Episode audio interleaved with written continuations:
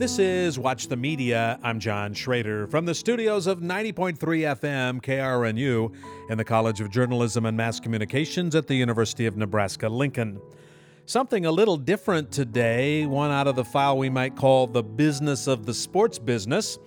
Charlie Meyer helped create the Lincoln Salt Dogs, an independent team in the American Association 19 years ago, and he's been at the helm since.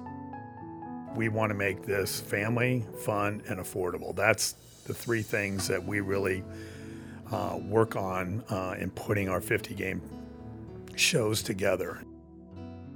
We talk about the media, the Lincoln market, how it helps his club get attention by the local media, and a whole lot more.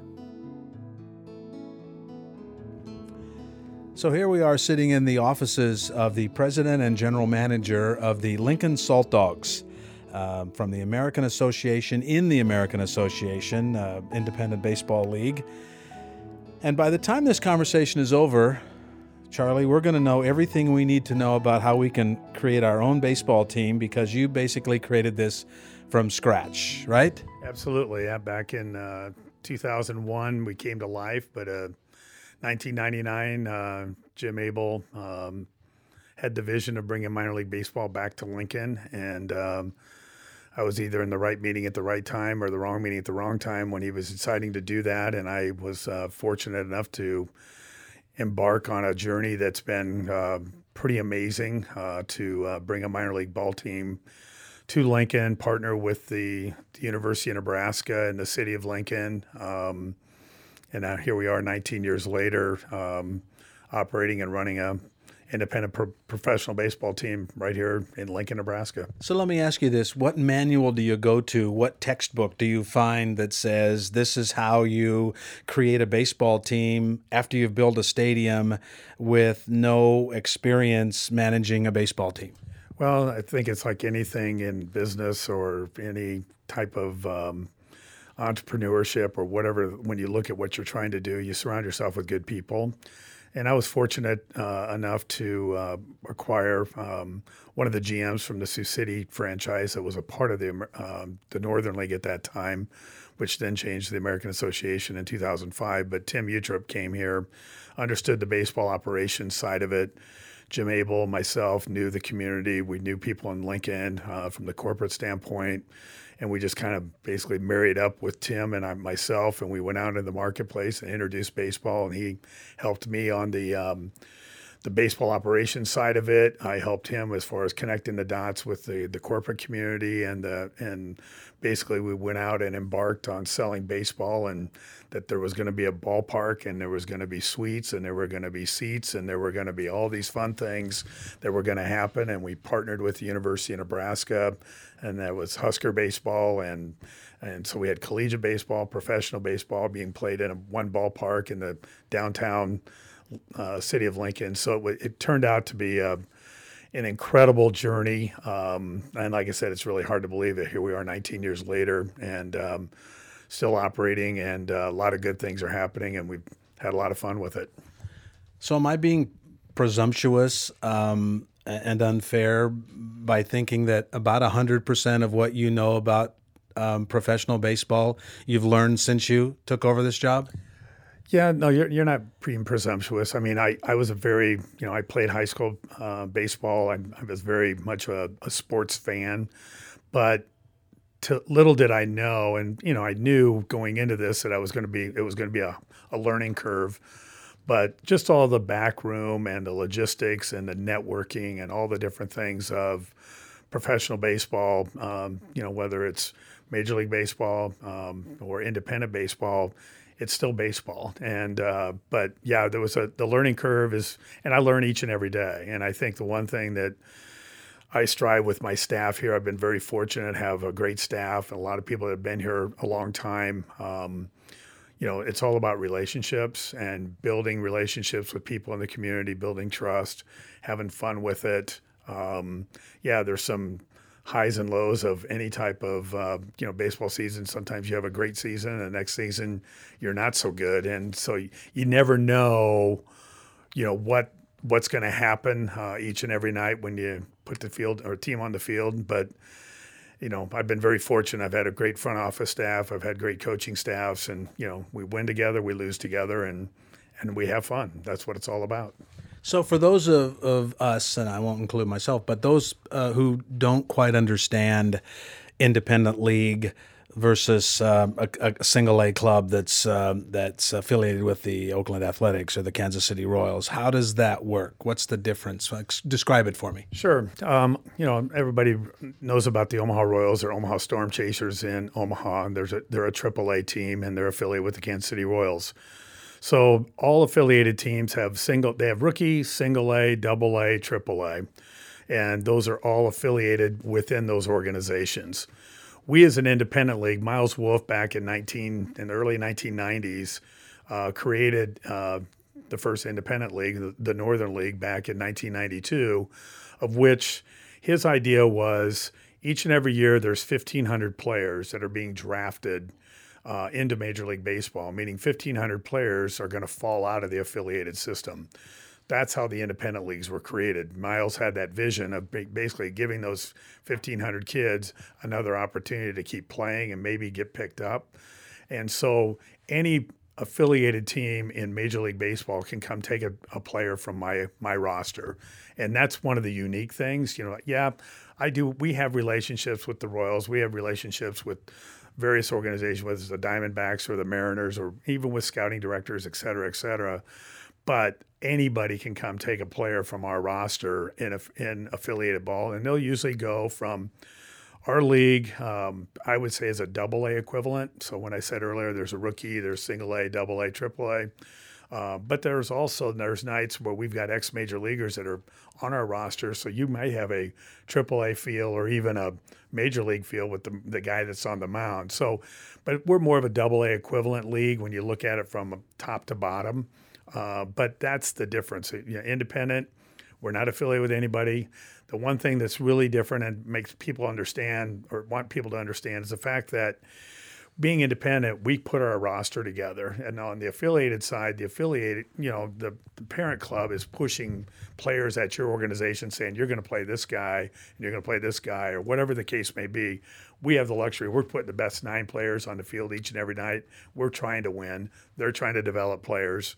We're trying to develop players as well, but there's a lot of dictating going on from the organization, where on the independent side, we're doing that dictating and having fun with it.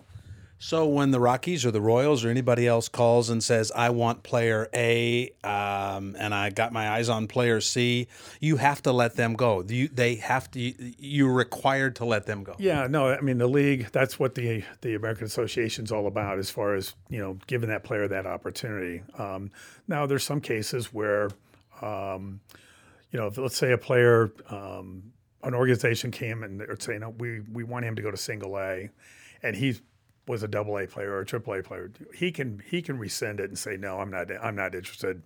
That's fine. So, I mean, the player can kind of dictate to whether, or their agent, some of them still have agents. The agent will dictate where the player would go. But no, the intent would be that we would move the player and let him go on the affiliated side and hope he can get to the big leagues. How is it, Charlie, that a former big league player would end up being here in the independent league? What kind of circumstances would get him here? 99% of the time, it's an injury. You know, they're coming, you know, Tommy John, or they've got they had an injury with a knee or whatever the case may be if they're a position player. But 99% of them, it's an arm issue, whether it's an elbow, shoulder, rotator cuff, whatever the case may be. So those players have obviously got let go out of their organization because of the injury, and so they're kind of rehabbing back with us. And a lot of times those affiliated organizations are looking at us and saying, okay, how does this let's see if this player can pitch. Does he still have the velocity? Does he still have the number of pitches that he can help us? And so a lot of those guys will turn around and get re-signed, but there's just so many players out there that, you know, it's a numbers game. And I think, you know, the one thing that, you know, scouting directors, you know, they're putting their clubs together, and, you know, there's some political value there from their standpoint, because obviously they're signing a kid and they say, hey, I signed you for $500,000, and they might have signed another player for $100,000. That $100,000 player might be better than you as a $500,000 player, but when they come to release or have to make moves, they got an investment of $500,000. They may keep the worst player versus the better player. And it's the politics of the game. That's just what it is. Now, when you've got a guy who's been in the big leagues, or maybe he was a AAA player who was on his way to the big leagues, or, you know, we know a lot of players jump from AA to the big leagues, at least in, you know, spring training. And so would they call you maybe and say, hey, Charlie, you know, you've been really good to our guys. We'd like to see if he can play third base, if he's still got his arm left. Would you do that? Do they ever ask you to do that? Yep. Although people, they'll reach out to our manager, Bobby Brown, and, you know, or myself, and see if we have a spot. You know, they're out looking, and the activity gets really heated once the draft happens. You know, obviously those kids still get assigned, but there's a lot of movement that happens in June, July, and that's where a lot of those players get flushed out. And you know, whether you want to add some people or basically upgrade your roster, you know, it's always kind of a fluid movement all summer long. That's one of the things that, if there's probably an outcry of the independent leagues, is just the turnover as far as players. We've been very fortunate in Lincoln that we've had a lot of players that have been here multiple years, so people get to know some of these players. But that's kind of the abnormal, because usually the roster's turning over. You know, like this year, for the first time, I think we're only bringing back 7 players we had from last year's squad, which usually it's been 12 to 13 maybe, and we had 9 or 10 new players. But this year's a little bit of an anomaly that we've got more players, new players coming into the market than we've done in the past. So you start the season in the middle of May, middle sort of third week in May, kind of. When do you know what your roster is? How much time do you have to have the luxury of knowing who you have on your team? Well, that we can have up to 28 players on our roster in the off season. So we're always adding players throughout the whole year. We're making moves, you know, not every day, but we're making moves to try to get your roster set and get contracts signed. The other thing that can happen is we can sign a contract with somebody, and all of a sudden he gets an invite to spring training. So then we'll let him go to spring training, and then spring training happens.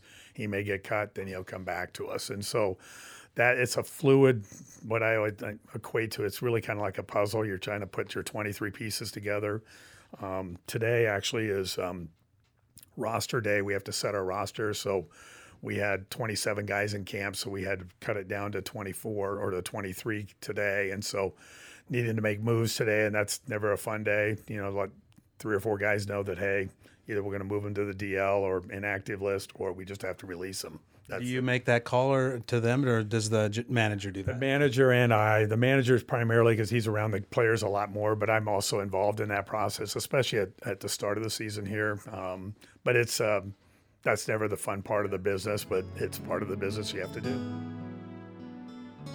Charlie Meyer is the president and general manager of the Lincoln Salt Dogs and has been for all of its 19 years of existence. I'm John Schrader, and this is Watch the Media. Give us an idea, if you would, if you can be honest about it, what kind of money these players make?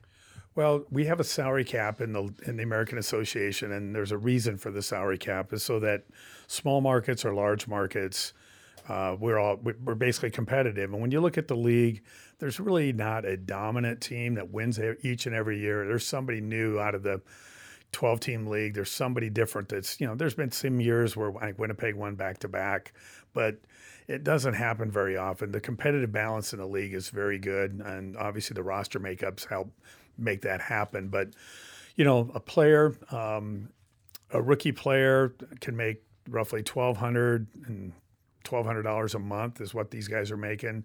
And some veterans can make between $3,000 to $4,000 a month. And so you're basically, that's another piece of the puzzle that at putting your 23-man roster together is not only their classifications, but then there's the money side of it as far as working through the salary cap and figuring out if we spent too much or not. Do we have a more money available? And the other side of it is, as I've told a lot of fans and that type of thing, is, you know, I might have a second baseman playing for me that's making $1,500, and he gets hurt. Well, I got to go find another second baseman. Well, if I got a salary cap issue, I got to find somebody either lower, or there might be a player out there that wants $1,800 or $1,900. Well, I can't afford him. So that there's a double-edged sword with that whole salary cap, but that's just part of the business. You just got to work around it. And these players, I mean, is it the same old decades-long kind of view of minor league baseball that we have? There, three or four of these guys are living together in the same place, and of course they're spending almost 24 hours a day, 7 days a week with each other anyway. But is that kind of the way it is still? Yeah, I mean, what we have here, we've been very fortunate. We've got a host family program, so a lot of the players actually stay with host families. We can provide housing for 4 to 5 players a year on our roster. So that's another puzzle putting together as far as who's going to where. And there's some host families that'll house 2 or 3 players. Some of them house just 1 player. And then the other side of it is there's players that are flying in. There's players that are driving in. So then it's about matching up so they can get back and forth transportation to the ballpark.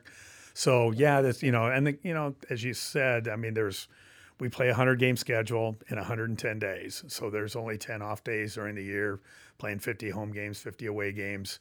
So there's, you know, they're spending a lot of time here, and the host families, that's been a key thing for us in Lincoln, just because it gives us an opportunity for those players. It's a recruiting tool because they don't have to find housing. And the other difficulty is they may be here today and gone tomorrow. And so from the standpoint of being able to sign a 6-month lease or a 3-month lease, I mean, you know, we're basically, when I look at a player, they're here 120 to 125 days, and then they're on their way to figure out what they're going to do in the offseason. What's the profile of a typical rookie player for you? Is there a typical profile? Yeah, you know, what I would say is it's a player that's completed their college career, or it's been a player that was drafted and then didn't make it. Once he was, you know, was drafted and he signed with an organization, he was cut. So a rookie player, what we consider is college graduate or a player that's undrafted that can come in and play into our league. As I said earlier, you know, it's kind of a double-A equivalent league. So if you're a rookie, I mean, it's not an easy thing. I mean, you know, a lot of people think, well, you get your partnership with the University of Nebraska, you can just take those guys that don't get signed and put them on your roster and have them perform. And yeah, we've done some of that. We've got, you know, a former pitcher with us now, Jake Hohensee, former Husker. But on the hitting side, that's a tough jump. I mean, and the other side of it, you got to remember they're going from aluminum bats to a wood bat. And so there's the rookies can really kind of struggle. But to me, they're the diamonds in the rough. Because with a 23-man roster and you got 5 of those guys are rookies, those rookies have to perform. And if you got rookies that can perform, that'll differentiate yourself in the league throughout on a competitive side throughout the season. If you don't have good rookies, and you got to have rookies that can't all be pitching, it's got to be guys that can play, whether they're a catcher or whether an outfielder or whatever the case may be, they've got to be able to perform. And that's where you see a lot of the movement is usually in rookie classifications because, you know, they can't make it and we got to make a move and find another rookie, et cetera. So, and you don't know if they can make it until you put them out there. Exactly, until you put them on the field and see what happens. Okay, let's talk a little bit about the business side if you're comfortable with that. What's the attraction to you all, to the Abel family, to anybody who's in the business of independent league baseball? What's the attraction? Well, I think the way we look at it, and you know, Jim Abel and the Abel family have been great philanthropists here in Lincoln. They've given back to this community in lots of ways. And what we look at it from the minor league baseball standpoint, we're giving Lincoln an entertainment value in a great ballpark with a great setting and a great skyline of downtown Lincoln and Memorial Stadium. And, you know, our vision from day one has been kind of a three-legged stool approach. We had the three-legged stool when you look at the University of Nebraska, the city, and NEBCO. Well, our 3 legs put this program together. And we've kind of continued that with our vision, and our kind of mindset is we want to make this family, fun, and affordable. That's the 3 things that we really work on in putting our 50-game shows together. And so whether it's family, whether it's fun, and whether it's affordable, we usually, if you hit all 3 of those, you're usually successful. If you shortcut and only have 2 of those, sometimes it doesn't work. And so it's been, you know, that's kind of the live and learn side of it. But, you know, it is a tough business. I mean, you really got to manage it. because obviously you're working on gate receipts, people buying season tickets, people sponsors, and et cetera, and then you got all these expenses with the team travel and the team buses and the team salaries, and obviously your front office salaries. I've got roughly a full-time staff of about 12 people. I got somebody that's running the marketing side. I got somebody running the promotions and the merchandise. That we have to wear a lot of different hats. We got an office manager, and then we got salespeople, and then I got video operations and our radio production, and then you got the turf and stadium operations.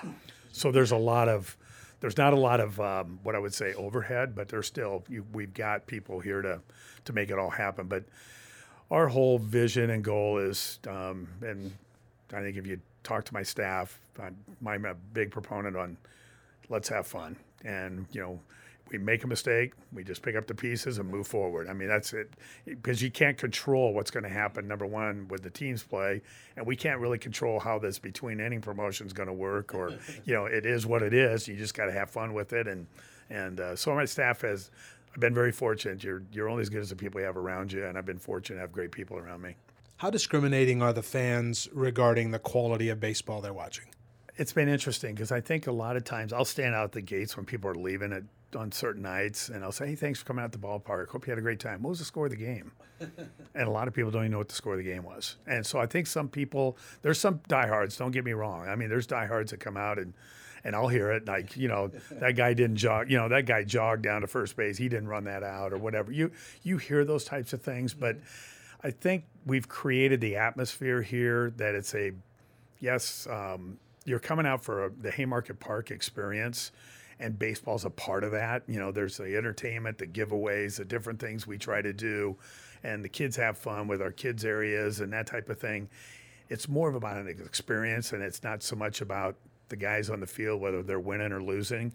Now, the manager and the team, I mean, obviously they're it's all about wins and losses, but from a fan's perspective, I really have sensed over the 18 years that really isn't a huge thing. We've won one championship back in 2009.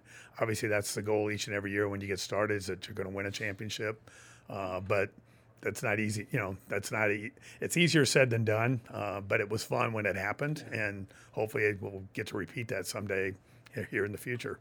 What's the average price of a ticket? What's the average price of the experience? Well, our ticket prices range from $9 to $18, and so it's really family fun and affordable. That's really what it's all about. When you look at season ticket packages, a ticket's $400 to $450, and again, it's 50 games. But we've got all kinds of ticket packages, whether it's half season, quarter season. We've got some fan plans. We've actually went to more of a kind of a voucher system where you can buy 20 vouchers, and then you come out whatever night you want to do, and you can find the ticket, pick up the ticket you want to pick. So again, trying to adapt to the marketplace, and we're in a market. When you look at University of Nebraska, there's a lot of tickets out there with volleyball, basketball, football, all the different opportunities, and we're just one of those things that, and there is a lot of games. There's no ifs, ands, or buts about it, but it's minor league baseball. What is the coolest promotion you think you've ever done here? Ooh, let me think about that. I think from an entertainer standpoint, when we had Hannah Houston here after she'd run her voice, on The Voice, we had her come and sing the national anthem, and the seventh inning stretch was just kind of fun to have her here.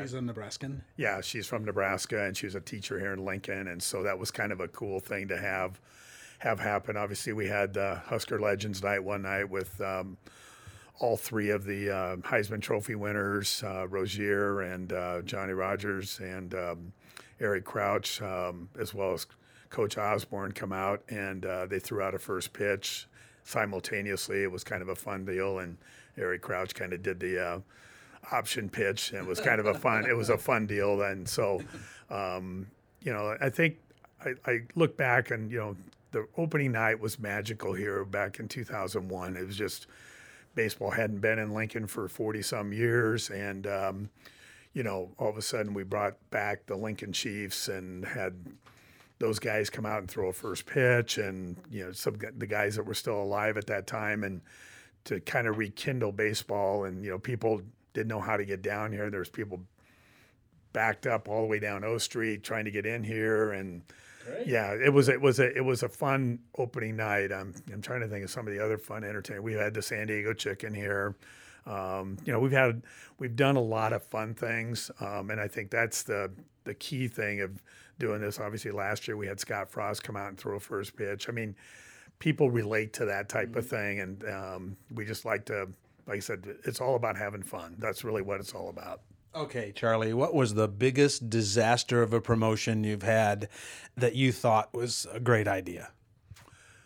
Wow. Let me think about that. Let's hope you didn't have one of those, but I'm sure you did. No, I'm trying to think of a disaster. We really haven't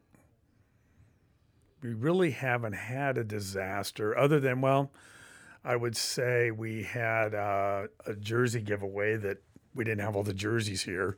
The promotion company didn't get the jerseys to us in time, and so we had to do a voucher system, which you hate to do that type of thing, but that's probably from a disaster standpoint. Now, there's been a lot of between inning type things that have been, you know, a lot of fun things that happen, and you know, the kids running the bases or dizzy bat race type thing, and people had a guy fall in the dugout one time because he was dizzy, and so you know, those types of things that you can't really control, but it turned out to be kind of fun. So yeah, as long as he wasn't hurt, exactly, he wasn't hurt. The players caught him, thank God. So,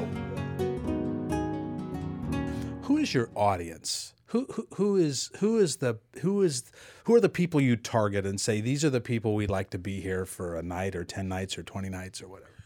Well, obviously it starts at the corporation level. I mean, obviously the corporate sponsorships are really the backbone to help us basically run and operate that. So they're tickets that the corporations are buying, but then there's group outings, you know, whether it's a small group of 20 people to a larger group of 1,500 to 2,000 people. Those are really the benefit. You know, that's who we're targeting, talking to. Obviously, it's families. I mean, it's all about family. You know, I get more joy out of a, you know, family fun Sunday to see families and grandparents bring their grandkids out, or you know, parents bringing their kids out. And you know, every night here is run the bases.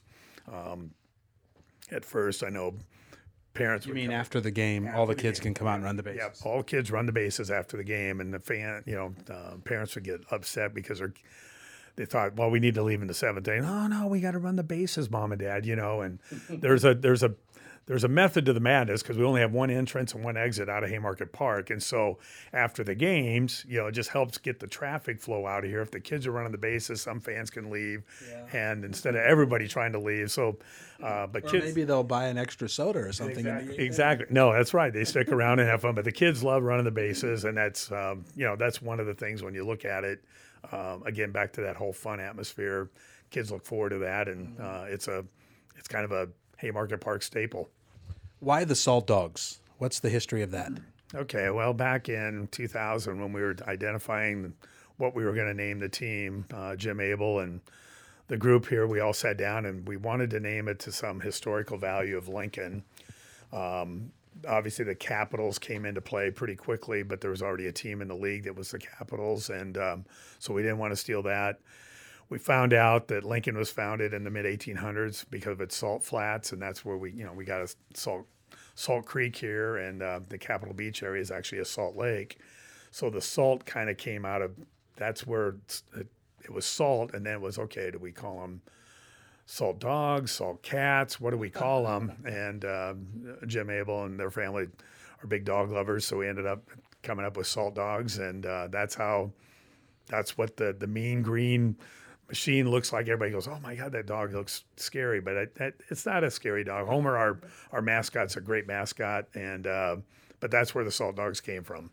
So what are the other names in the league? You don't have to go through all of them, but what is the most bizarre name in the association? Well, I'm not sure there's really a bizarre one. Well, I mean, last year, and unfortunately they went AAA this next year.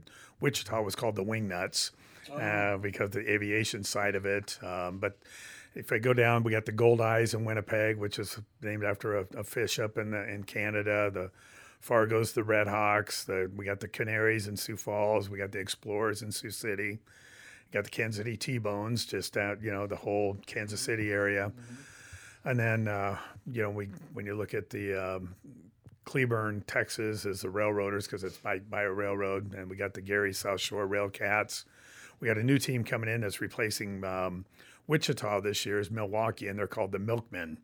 So, Milwaukee Milkmen. Yeah, the Milkmen. So that's a different one. And then the Chicago team came live last year, and they're called the Chicago Dogs, basically after the hot dogs. So everything there from the Chicago standpoint. So there's a lot of big cities, a lot of major cities in this league. There really are. And I mean, that's the beauty of the American Association. We're actually hosting all the umpires in the league today here in Lincoln. They're getting ready to take off to go to their destinations as far as games starting on Thursday. But yeah, you know, Lincoln's kind of the central point of it. But when you look at, we're considered a small market. When you look at St. Paul and the Dallas area, you got Winnipeg, you got, you know, Gary, Indiana, suburb of Chicago, obviously Chicago, Milwaukee. I mean, it's in Franklin County, but it's right next to Milwaukee. So, I mean, there's some major areas in, you know, St. Paul, Minnesota, and the Twin Cities. So, I mean, you know, you look at Sioux City, you look at Sioux Falls, you look at Lincoln and Fargo, we're probably the smallest markets compared to all the other teams that are in the league. And so it's a great travel league for the teams. They're playing in great ballparks, great cities. Sometimes the travel can get a little long, and it makes, you know, they play a game and they get out of the town at 12:30, 11, 1 o'clock, and they roll back in here 7, 8 in the morning and turn around and play that night here in Lincoln. So it's a long day. Charlie Meyer is the president and general manager of the Lincoln Salt Dogs of the American Association. I'm John Schrader, and this is Watch the Media. Okay, big markets, small markets, medium-sized markets. How do you get as much attention from the media in this area as you can grab? How do you do that? It's back to relationships. I think it's, you know, going out and making relationships with the media. We partnered with Alpha Media or KFOR back almost 20 years ago to, you know, basically broadcast all our games. All our games are broadcast home and away. So that's the radio outlet. Obviously, we had a great relationship with the Journal Star through our advertising with them and digital advertising, and reach out to basically all the other houses in town as far as radio outlets and try to do as many you know, radio ads and just keeping people informed. Okay, here's what's coming, and this week's promotions and different things through those different channels. Obviously now the whole, still learning this from my own standpoint, is just the whole social media side of it and Facebook and, you know, whether it's Facebook, Twitter, Instagram, you know, how do those avenues or those channels work for us, whether it's YouTube. We're trying to put highlights out each and every night just to try to, again, attract people to understand what's going on here, to come out and have some fun at the ballpark.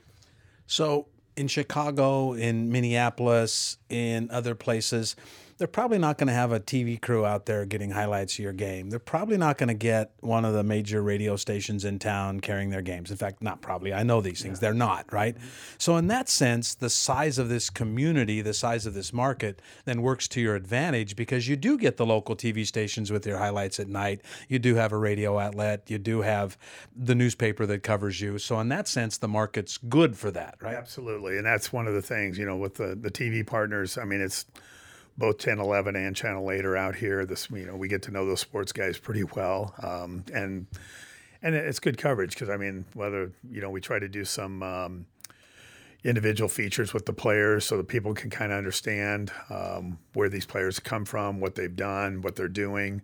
You know, the Journal Star has done a great job of kind of doing different stories on some of these players as far as just kind of introducing them to the marketplace so people can know that, hey, this guy's from, you know, whether it's Nicaragua or somebody from California or somebody from Atlanta. I mean, all these guys come from all over the world and are playing baseball here in Lincoln, Nebraska. And so, you know, the large markets, St. Paul and those guys have done a really good job in getting into that, but we benefit by having that radio outlet, the TV outlets, and the Journal Star because they have a beat writer over here each and every night covering our games. And, you know, some of the markets now, we've actually worked it out where they're getting highlights back to Lincoln, back to the TV stations when we're on the road So we've got some things worked out. But again, it's you're cultivating relationships and just basically working with the media. Obviously, that's your communication avenue to the marketplace, and we try to do it the best we can. How savvy were you in media relations when you took this job? I've always been very outgoing, and can talk with anybody. And but it is a learning curve from the standpoint of sometimes, the media. They want the scoop and they want the story first, and that's what we do. I understand that, and that was probably the learning curve from my standpoint as far as trying to understand, talking to the newspaper, talking to TV, and trying to make the timing of it so that everyone had access to it. And so that was probably one of the learning curves from my standpoint. But the media has been great to work with. I mean, it's one of those things, whether it's good or bad. They're looking for news, and whether an injury happens or you have something go bad with the team. There's the good and the bad of it, and the media I think has been very, very fair covering our games and covering us as an organization for the last 19 years. You just hired a young man named Michael Dixon to do your broadcasting, and I would assume other media chores here as well. What was it about his work that was attractive to you? Well, I met with him 2 years ago, well, actually 3 years ago. He had interviewed right when he was getting out of school. He went to the University of Nebraska. He's got a great voice. He loves baseball. He loves sports. We ended up taking Michael Shively, who was actually a Lincoln native and also a University of Nebraska grad.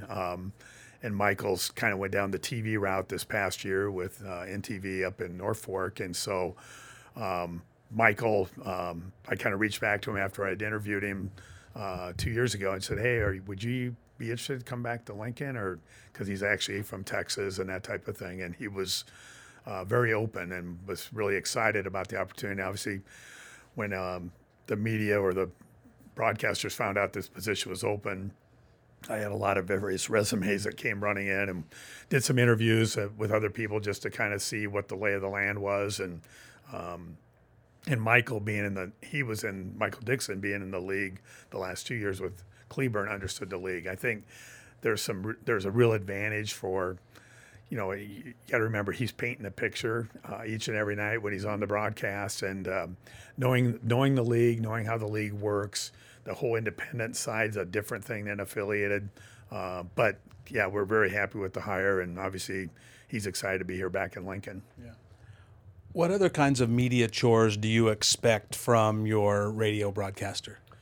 Well, the whole social media channels that I talked about earlier, obviously the Twitter, Facebook, all those types of things. We actually hire a couple interns that'll come in. We'll add to our staff here for the summer. We bring in about 15 interns every year to help us with promotions and stadium operations and that type of thing. But we also put a couple with Michael on the media communication side, whether they're getting pictures, and so we can send things out on Snapchat or pictures that we can put on Facebook, YouTube, whatever the case may be.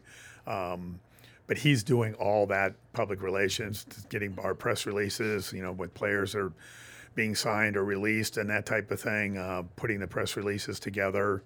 Obviously, he's putting together the game show that he leads into for the radio broadcast. So he has a half-hour show that he's got to put together, and obviously there's highlights that we're talking about the game before, et cetera, et cetera. But there's a lot of different things, and I think they get a real good taste of, the fact that we got 100 games, 110 days, and he's traveling on the bus, he's staying in the hotel rooms. It's not as glamorous as you might think it is, but these guys have fun. They have fun when they're on the road. Actually, I'm not sure. I think it's glamorous. I think I pretty much know what a 7-hour bus ride back from Fargo is, or whatever that is. So do you find that over the 19 years, and again, this is more the media talk, do you find that over the 19 years, these young people have become better prepared and know more about the bigger picture job they have to do, and not just the play-by-play or not just the radio? Or have they always kind of understood that this is a 3 or 4 prong job they have to do? In our case, it's got to be three or four pronged because we just don't have the media support and the staff to basically, and that's where having the interns, you know, because there's not only the, you know, the press releases and he's writing the story that he's doing after the game and sending that off to the media, but also then he's putting together all the stat packs and everything and the game notes and everything for the manager and the opposing team manager when he's in town. He doesn't have to do that when he's on the road because that person's right. doing it for them. But again, just, you know, there's a lot of things going on behind the scenes. And, you know, just because a game gets over at 10:10, you know, if, you know, Michael's out of here by 11:30, 12 o'clock, and then he's back here the next morning at 8:30, 9 o'clock in the morning. I mean, it's a grueling process for about 120 days. But as I keep telling all my staff, just have fun. You know, you got to have, when you walk in that door, you got to feel like you're going to have fun at what you're doing. Baseball, from playing, from owning, from managing, from broadcasting, from my view, has always been not really a job, but a lifestyle. It's really just been a lifestyle. How do you make sure, or how do you try to identify those people who would be willing to be in that lifestyle? Because if they don't want to be here at 8 o'clock in the morning after leaving here at midnight, they're not going to do as good a work. But if they love what they're doing, the work's going to be good. How do you know when you've got that person who just feels it? I don't know. I don't know if there's a real answer for that. I think what I've just been lucky. You know, obviously there's been people we've hired that haven't worked out and that type of thing because all of a sudden they don't understand the long hours. But I've really surrounded myself with a lot of good people. And when we go through 75 to 100 intern interviews each year to cut down to 15, and that's a grueling process. But I include my ticketing director, I include my promotions director, my office manager, my stadium ops guys. We sit in on every one of those. I sit in on every one of those interviews, and we sit down and interview. And you can kind of see, you know, some kids, you can read it on paper, with their resumes and that type of thing, but you also can see just in their mannerisms, you know, at what their energy level. Because I mean, we're pretty upfront with them in the interview process. It's a kind of a quick interview process, but we also just kind of paint the picture. Here's what this day is going to look like, and here's our off weeks, and here's our game day weeks. And I can't control Mother Nature. If we got a 2-hour rain delay, we're going to be here till 12:30 at night, and we got to turn around and be back here at 8 o'clock the next morning. But you kind of sense it just in that interview. I mean, people can portray their skill sets, in my opinion, and people that it's a lot of times when you look at it, people that have been involved in sports are usually the better ones because they know what it's like on the other side. And now they're coming in on the other side and trying to understand the backside of the business. There's good and bad with that, but it's a lot of times there's a lot of people with sports backgrounds or they love sports and they want to be involved in it. Understanding the ratio might be a little different, but do you find that there are as many people who want to be in baseball as broadcasters or in marketing or as young men who want to play baseball? Do you find a lot of people who are just hungry to give it a shot? There's some of that. Yeah, and not so much. I mean, what's amazing to me is how many kids are in the sports marketing degree path, you know, that's their path that they're looking to go down. The broadcasting side of it's one. The problem is when you look at baseball teams, there's not only so many teams, and they can only have one or two broadcasters. Yeah. You know, a lot of people. You know, I'd love to have a color person along with Michael Dixon, but it just doesn't make sense from an economic standpoint. But you know, there's only so many Major League Baseball teams, and when you look at affiliated ball and you add the independent leagues, there's probably maybe 175 to 200 teams total in the country. So there's only 200 positions. Think about that. Yeah. You know, it's like people don't think of that. They think, well, there's only one radio position and there's, you know, usually one general manager. And I mean, it's just, you know, so we're a part of a kind of a cool family, but there's not as much opportunity out there when you look at the number of jobs that are actually in this industry.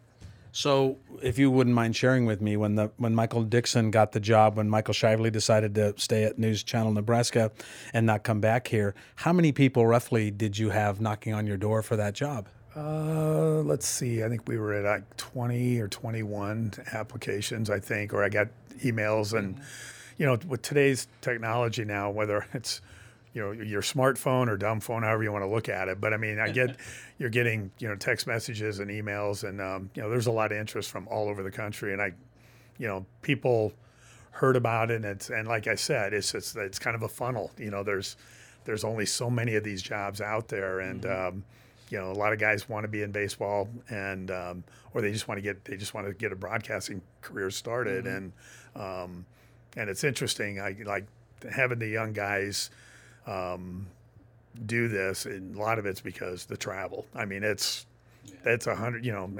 It's brutal. There's 9, 10, 12-hour bus trips, and that's hard. And I'm not saying that somebody older couldn't do that, but we've got some guys in this league that have been the broadcaster for 20 years for some of these teams, and that travel, they just love it. They want to be a part of it. Charlie Meyer is the president and general manager of the Lincoln Salt Dogs. I'm John Schrader. This question doesn't propose that you personally can do much about this, but do you think we're any closer to the place where young women are interested in broadcasting baseball, and that baseball, maybe more importantly, would be interested in hiring young women to broadcast baseball? Well, I think you can look at ESPN, look at what ESPN's doing with women and, broadcasting baseball. I think those opportunities are there. I think it's, to me, the broadcasting side of baseball, the true art of it, and what I really love about listening to the broadcast is these guys are painting a picture for you, and you're not sitting there. Whether the team's on the road or whatever, I'm listening, and even when I'm at home, I'm listening. They're painting a picture for you of what's actually going on, and whether that's a man or a woman, I don't think that's. I just think that women probably think, well, I can't do baseball because I don't play it, but they really do, and they're playing softball. The game, everything's basically the same. It's just that the ball's smaller and the other one's larger. Most of the people who broadcast Major League Baseball, with the exception of the former players, didn't play Major League Baseball. Absolutely. When you look at, Vin Scully and some of the icons and and Bob Costas and some of these great guys that have called baseball. And like I said, it's all about painting the picture, because I think when you can hear and listen and you can actually feel like you're there, then that broadcaster does a great job. And it's, what I love to listen to is kind of what their home run calls are, or, a line drive. Everybody has their different calls, and that's what's so unique about the broadcasting business. And so I'll be honest with you, I'm looking forward to listening to Michael to see what kind of calls he'll have for this upcoming season. Yeah. So do you give advice? Do you sometimes say, hey, Michael, nudge here or there? I think with all the broadcasters we've had here, we've been very fortunate. We started out with Bill Doman and John Baylor. They did a duo there for 2 or 3 years here with the Salt Dogs, and then John went off and started his own business with his ACT business, and but all the broadcasters, I think it's always been fun to sit down and just kind of reflect with them and review.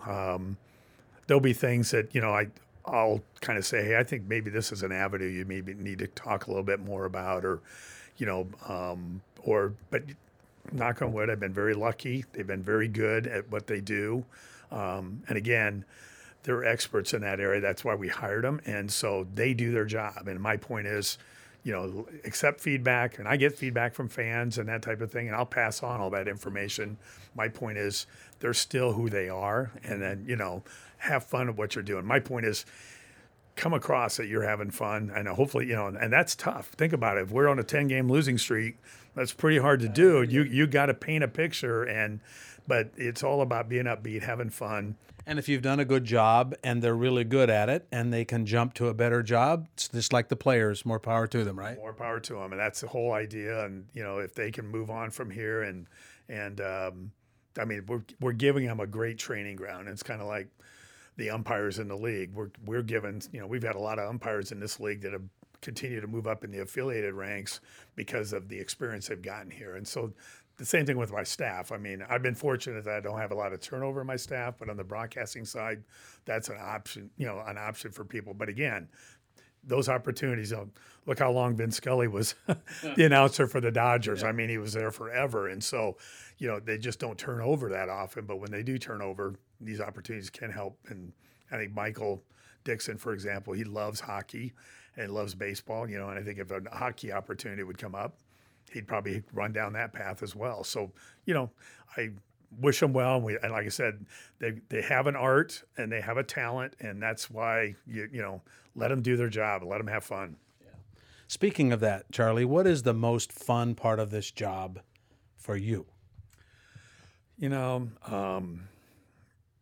I just see families coming out to the ballpark. You know, and just watching my staff grow and learn and have fun at what they do. Yeah, there's frustrating days and that type of thing, but probably the biggest enjoyment I get is when we start executing the games and we start seeing, you know, we're putting together 50 shows, whether it's, you know, giveaways, entertainers, entertainment, the scripting, you know, watching the staff grow and learn and put it all together and then see it executed. And I mean, there's a huge enjoyment in seeing that happen.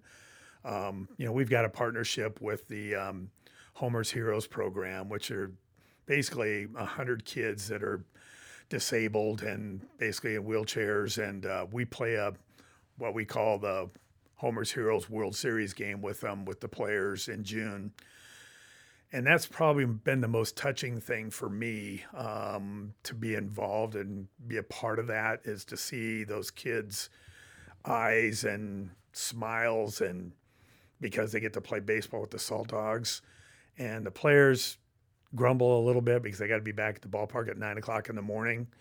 But at noon, when we're done, they all come up and thank me for, hey, thanks for making me do that, because that was really rewarding, and seeing these kids. And unfortunately, these kids, some of them don't have a chance.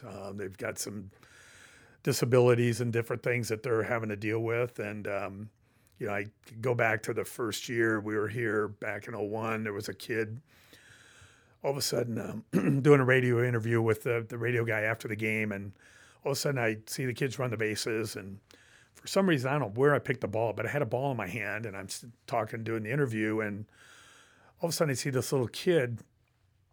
Everybody else is gone, and the kid is walking with his walker, and it looks like he's got around the bases. Wow. And I'm up there, and I think it might have been John Baylor, and I was just kind of trying to give him the cutoff sign, you know, get my interview done.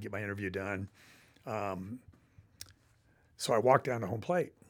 When that kid touched home plate, and he looked, and he says, I told you I could do this. And he'd been coming to a number of games. I don't remember how many. But it was so touching because he wanted to prove to his mom he could do it.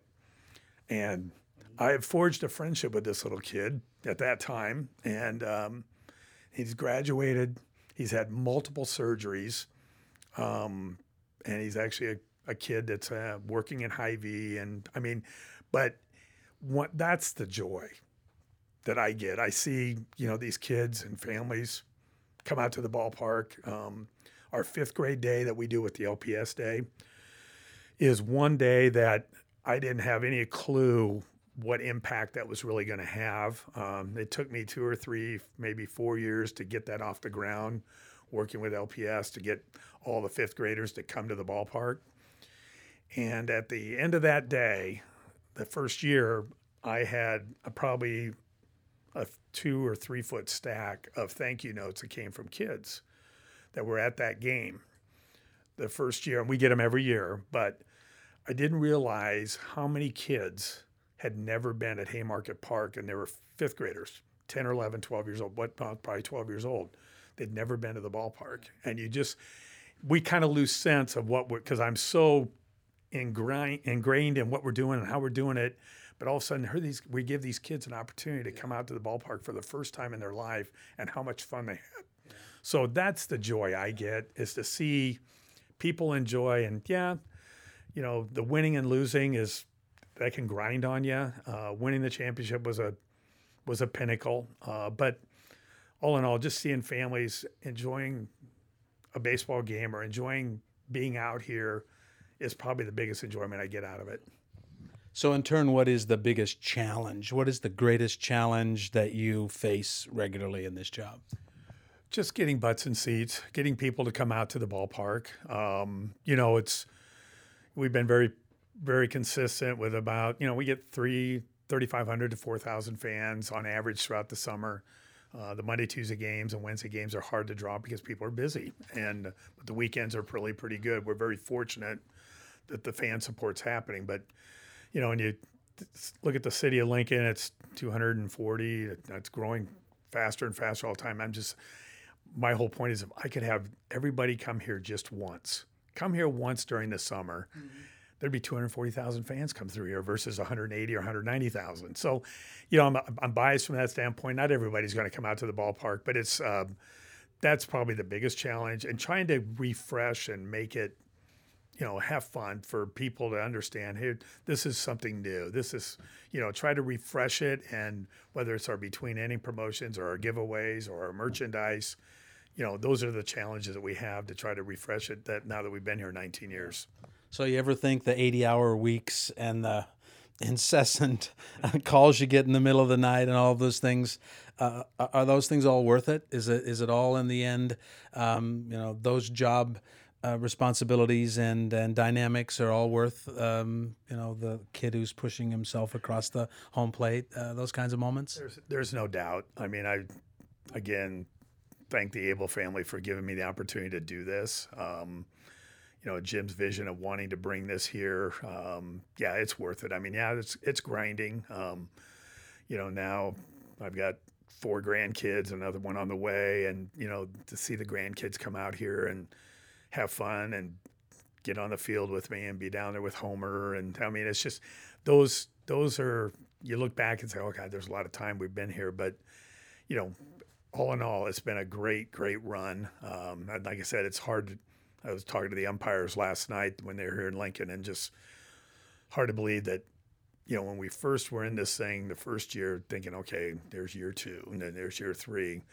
I wasn't sure, would we be around in 5 years, because it's independent, it's mm-hmm. different.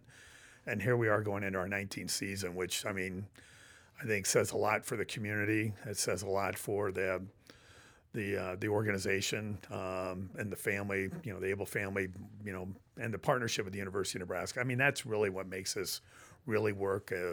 We're using a facility that we're sharing, and we're sharing costs, and we're having fun putting a good product out there for fans to come out and enjoy. So you're happy 20 years ago you said to Jim Abel, yes, I'll do it. I am happy I did. Yeah, I didn't know what I was getting myself into, to be honest with you. But, like I said, Jim's vision, and he's got one of the great stories about him was when he would go to a Lincoln Chiefs game when he was littler. And one night, and I may have this totally wrong, but he had a milk top. There was a milk top promotion, and he won a bike at the game, and that was stuck with him all the years. And when they were talking about bringing minor league baseball back, that was one of the kind of the kingpins that basically he wanted to create that experience that he had when he was a kid, and that baseball, get professional baseball back in Lincoln. And so obviously there were a lot of other things that came into play to make this all happen, but that was one of the things from his standpoint that he remembers when he was a kid. Now you have a generation of kids who were born and going out of high school into the college who've never known anything but the Lincoln Salt Dogs. You're exactly right. And that's what's really amazing. You think back, and I just talked to one of our host families the other day, and they've been a host family with us from day one, and been Salt Dogs season ticket holders, et cetera, et cetera. But their son was born the year the Salt Dogs come around, and here he is getting ready to, graduate from high school and that type of thing. So, yeah, no, that's what you really put in perspective when you look at what's happened here, and and you look at the junior Salt Dog program that we've got. There's 2,000 kids a summer that are in that program. That program's run separate from us, but we gave them the junior Salt Dog, or the logo to use, and that the attachment point between us and them, that, hey, they're a junior Salt Dog, that sooner or later, that's my goal at some point, that we get a junior Salt Dog playing as a Salt Dog at Haymarket Park. So it'll happen. It's going to happen someday, but we'll see. Yeah, so when you greet that guy in the mirror every morning and you say, Charlie Meyer, you've done your job. Attaboy. Right? Charlie Meyer's Salt Dogs started their 100-game American Association season this week. Thanks so much for being with us. I'm John Schrader. This is Watch the Media.